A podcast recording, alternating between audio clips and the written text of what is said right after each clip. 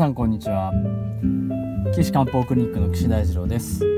ドクター岸の漢方ライフ今回は70回目を迎えまして、えー、お便りコーナーね、えー、やらせていただきたいなと思います。よろしくお願いします。いやまあ70回目というとですね週1回聞いてもまだ足りないみたいなまだ余るみたいなそんな感じですけれども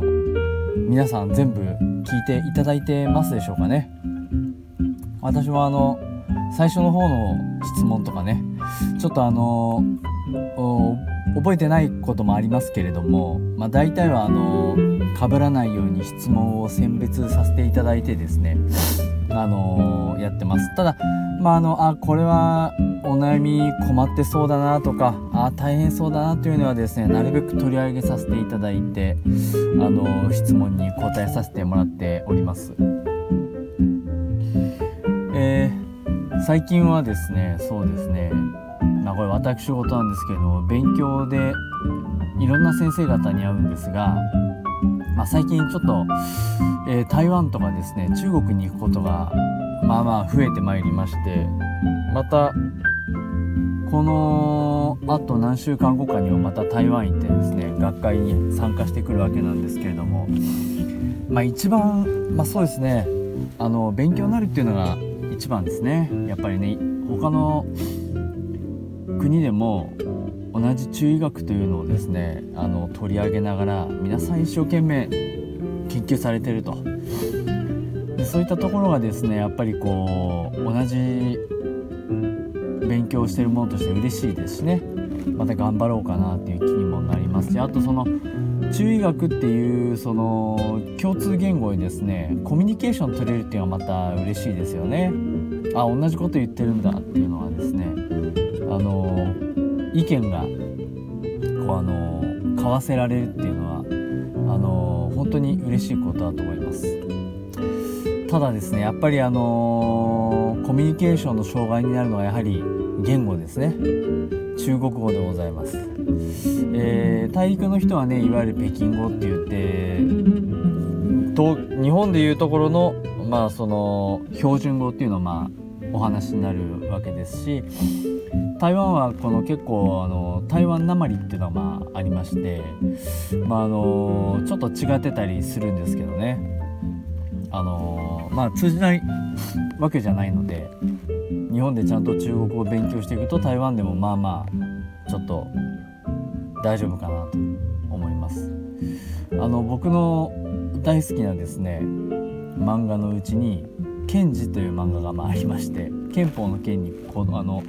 小児の2って賢治って読むんですけどまあ中国武術の漫画なんですけどね。彼があの中国行く時にまず最初に台湾に行ったなっていうのがですね、あのー、あってそこでまあ武断というところでですね八極拳を習っていくわけなんですけれどもあの台湾の方ですね本当ありがたいことにですね日本人の方にすごく優しいんですよね。とっても優しいです日本語で話しかけても時々日本語で話してくれる方もいたりしてですねでしかも中国語通じるところなのでいやこの主人漫画の主人公のケンジっていう子が まあ最初に台湾に行くっていうのは風水の先生がねあの台湾に行きなさいって決めてくれたんですけれどもまあ、ま、漫画の中の話ですけどね、まあ、中国 なんか難しいとか怖いとかっていう人はですね台湾に行くとですね非常にこう見方とか考え方が変わるかなと思います。なので私も一生懸命まあ中国語を勉強してるんですけれどもまだなかなかですね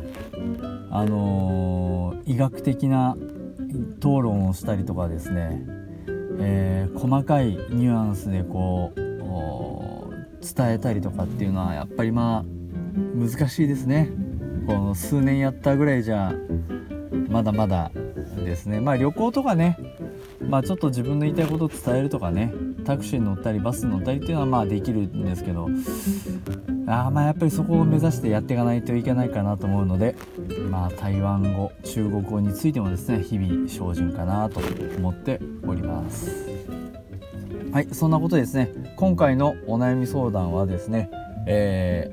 ー、72歳の女性の方で頭が熱くなるというお悩みだそうです。えー、いろいろね集中して勉強したりそれこそ私もですねその中国語を勉強したりすると頭がヒオーバーヒートしたりしてしまうことはありますがこの方はどんな感じなんでしょうか？それではこのお便り読ませていただきます。あまとめたところをね読ませてもらいますけれどももともと汗っかきだったそうです。ね汗いっぱいかいちゃう方だったんですね。えー、中学的に言うとああれかな？なんて思ったりしますけど、えー、1年前くらいから急にいつもとはなく急にふっと頭が熱くなって大汗をかくことが出現してきました、え毎日症状が出ます。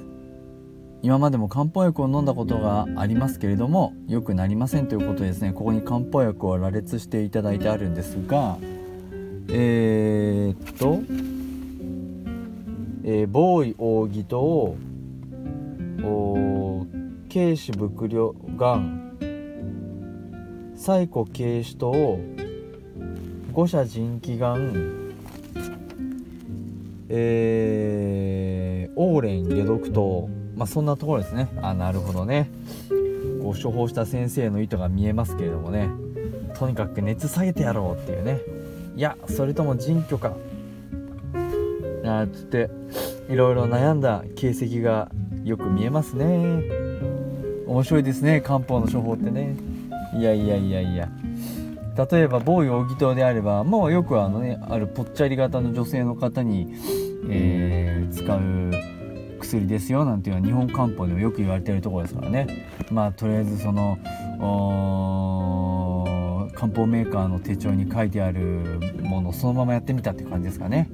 その次の最古軽視糖っていうのもそんな感じですかね。これはでもどっちかっていうと外観って言って感冒をね風邪ひいた後まあちょっとその汗が出たりとかっていう時に使う薬なんでまあちょっと違うんじゃないですかね。ねそれを使っても良くならない。そしたらじゃあ次は今度この五者腎気丸っていうの行ってみようか。うんそれでも良くならない。で72歳女性。あそうだ暑くなるって言えばあのー、更年期っていうのあったなじゃあ軽視伏量が行ってみよう。ね。行きました。あれ？それでも良くならない。むむむむよし。じゃあ頭が熱くなってる人は、ね、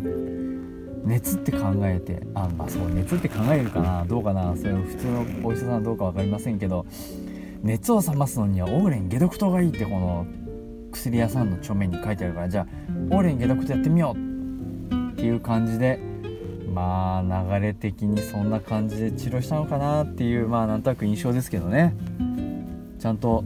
話したらむちゃくちゃ漢方の有名な先生だったらとかね。そういうのあるかもしれませんけど。いや私の言ってることは恥ずかしいのかもしれませんが。えー、っとまあもともと汗っかきだったみたいですね。まあこの汗っかきだったことは関係してるかどうか分かりませんけど急に暑くなって頭が汗をかくようになったっていうのは確かにその更年期障害っていうのはね考えられるかもしれませんね、えー、ただ72歳女性でですね、えー、更年期障害っていうにはもうちょっとなうん年齢的なものがちょっとあれかなっていう気がしますね。で、まあ、この熱汗がねいつとはなく出てくるっていうことなんでまああんまりないかもしれないですけど一つですねあの気になることがあってあのー、特にこれは夜起こることが多いんですけど寝汗をバーってかいたりとかねそういったあとはこう急に体温が本当に上がるとか37度ですぐ収まるなんていうことがまあちょっとあるかもしれません。そういった時ちょっとねこれ心配だなって思うのがちょっと結核なんですね。結核。ツベルクローシス。ね。えー、ツベルクローシスっていうんで、ね、だからあのツベルクリンっていうんですよ。予防接種のこと。ね。でこれをですねあのもうあのみんな予防接種当然してるんで相当もう病気としてはですね収まってきてますし僕もはっきり言って結核の患者さんっていうのはよ何人かしか見たことないです今までも。十何年お医者さん家業やってますけどね。何人かしか見たことがなくてでやっぱり現代のお医者さんはですね実際見たことない人も多いので診断が気づかない場合があるんですね。気づかない。ただ今ですねご高齢の方で昔あのツベルクリンやったけどもう最近やってないなんていう人はあのもう抗体がなくなっちゃってるわけなんですよね。ななくなっちゃってることが多いんですね。そうすると結核にかかりやすくなってるんですよね。しかも高齢で体力がなくてあの抵抗できないとなると体の中にどんどん結核菌が入ってきちゃう。で結核菌が入ってきちゃうと知らない間に結核菌に感染してて症状は出てないけど不検性感染って言ってね。症状が出ない場合のこと不検性感染って言いますけどそれが出ちゃっててえー、口からどんどんどんどんどんどんどんどん結核をですね吐き散らかしてる場合があって危ないんですね。わかります？僕が見た患者さんはですねあのタクシーの運転手さんでした。不特定多数のお客さんを乗せてるんであの誰に感染したかはっきり言ってわからないっていうところもありましたこれ危ないです、まあ、でも基本的に現代のように元気で栄養が取れててしっかり睡眠が取れて体力がしっかりある、まあ、体力って言い方はちょっと曖昧で嫌いですけど場合は感染する可能性はとても少ないんですけどね。結核菌って弱いんで。結核が昔流行った時っていうのはもう戦争の後で食べるものもなくて日本人がみんな体力がなかったそういう時代にバーッと広まっちゃったんですよね。なもんですからあの今とは状況が違うので簡単にその広まるというふうには言えないんですけど結核があまり知られてない昨今見落とされてる可能性があるので寝汗をかくとかっていうことがあったら僕ちょっとね心配かなと思ってます。うん。まあ、この人がまあ結核かどうかって難しいですけどね。検査すれば分かります。えっと痰をといっぱいきれいに取ってあの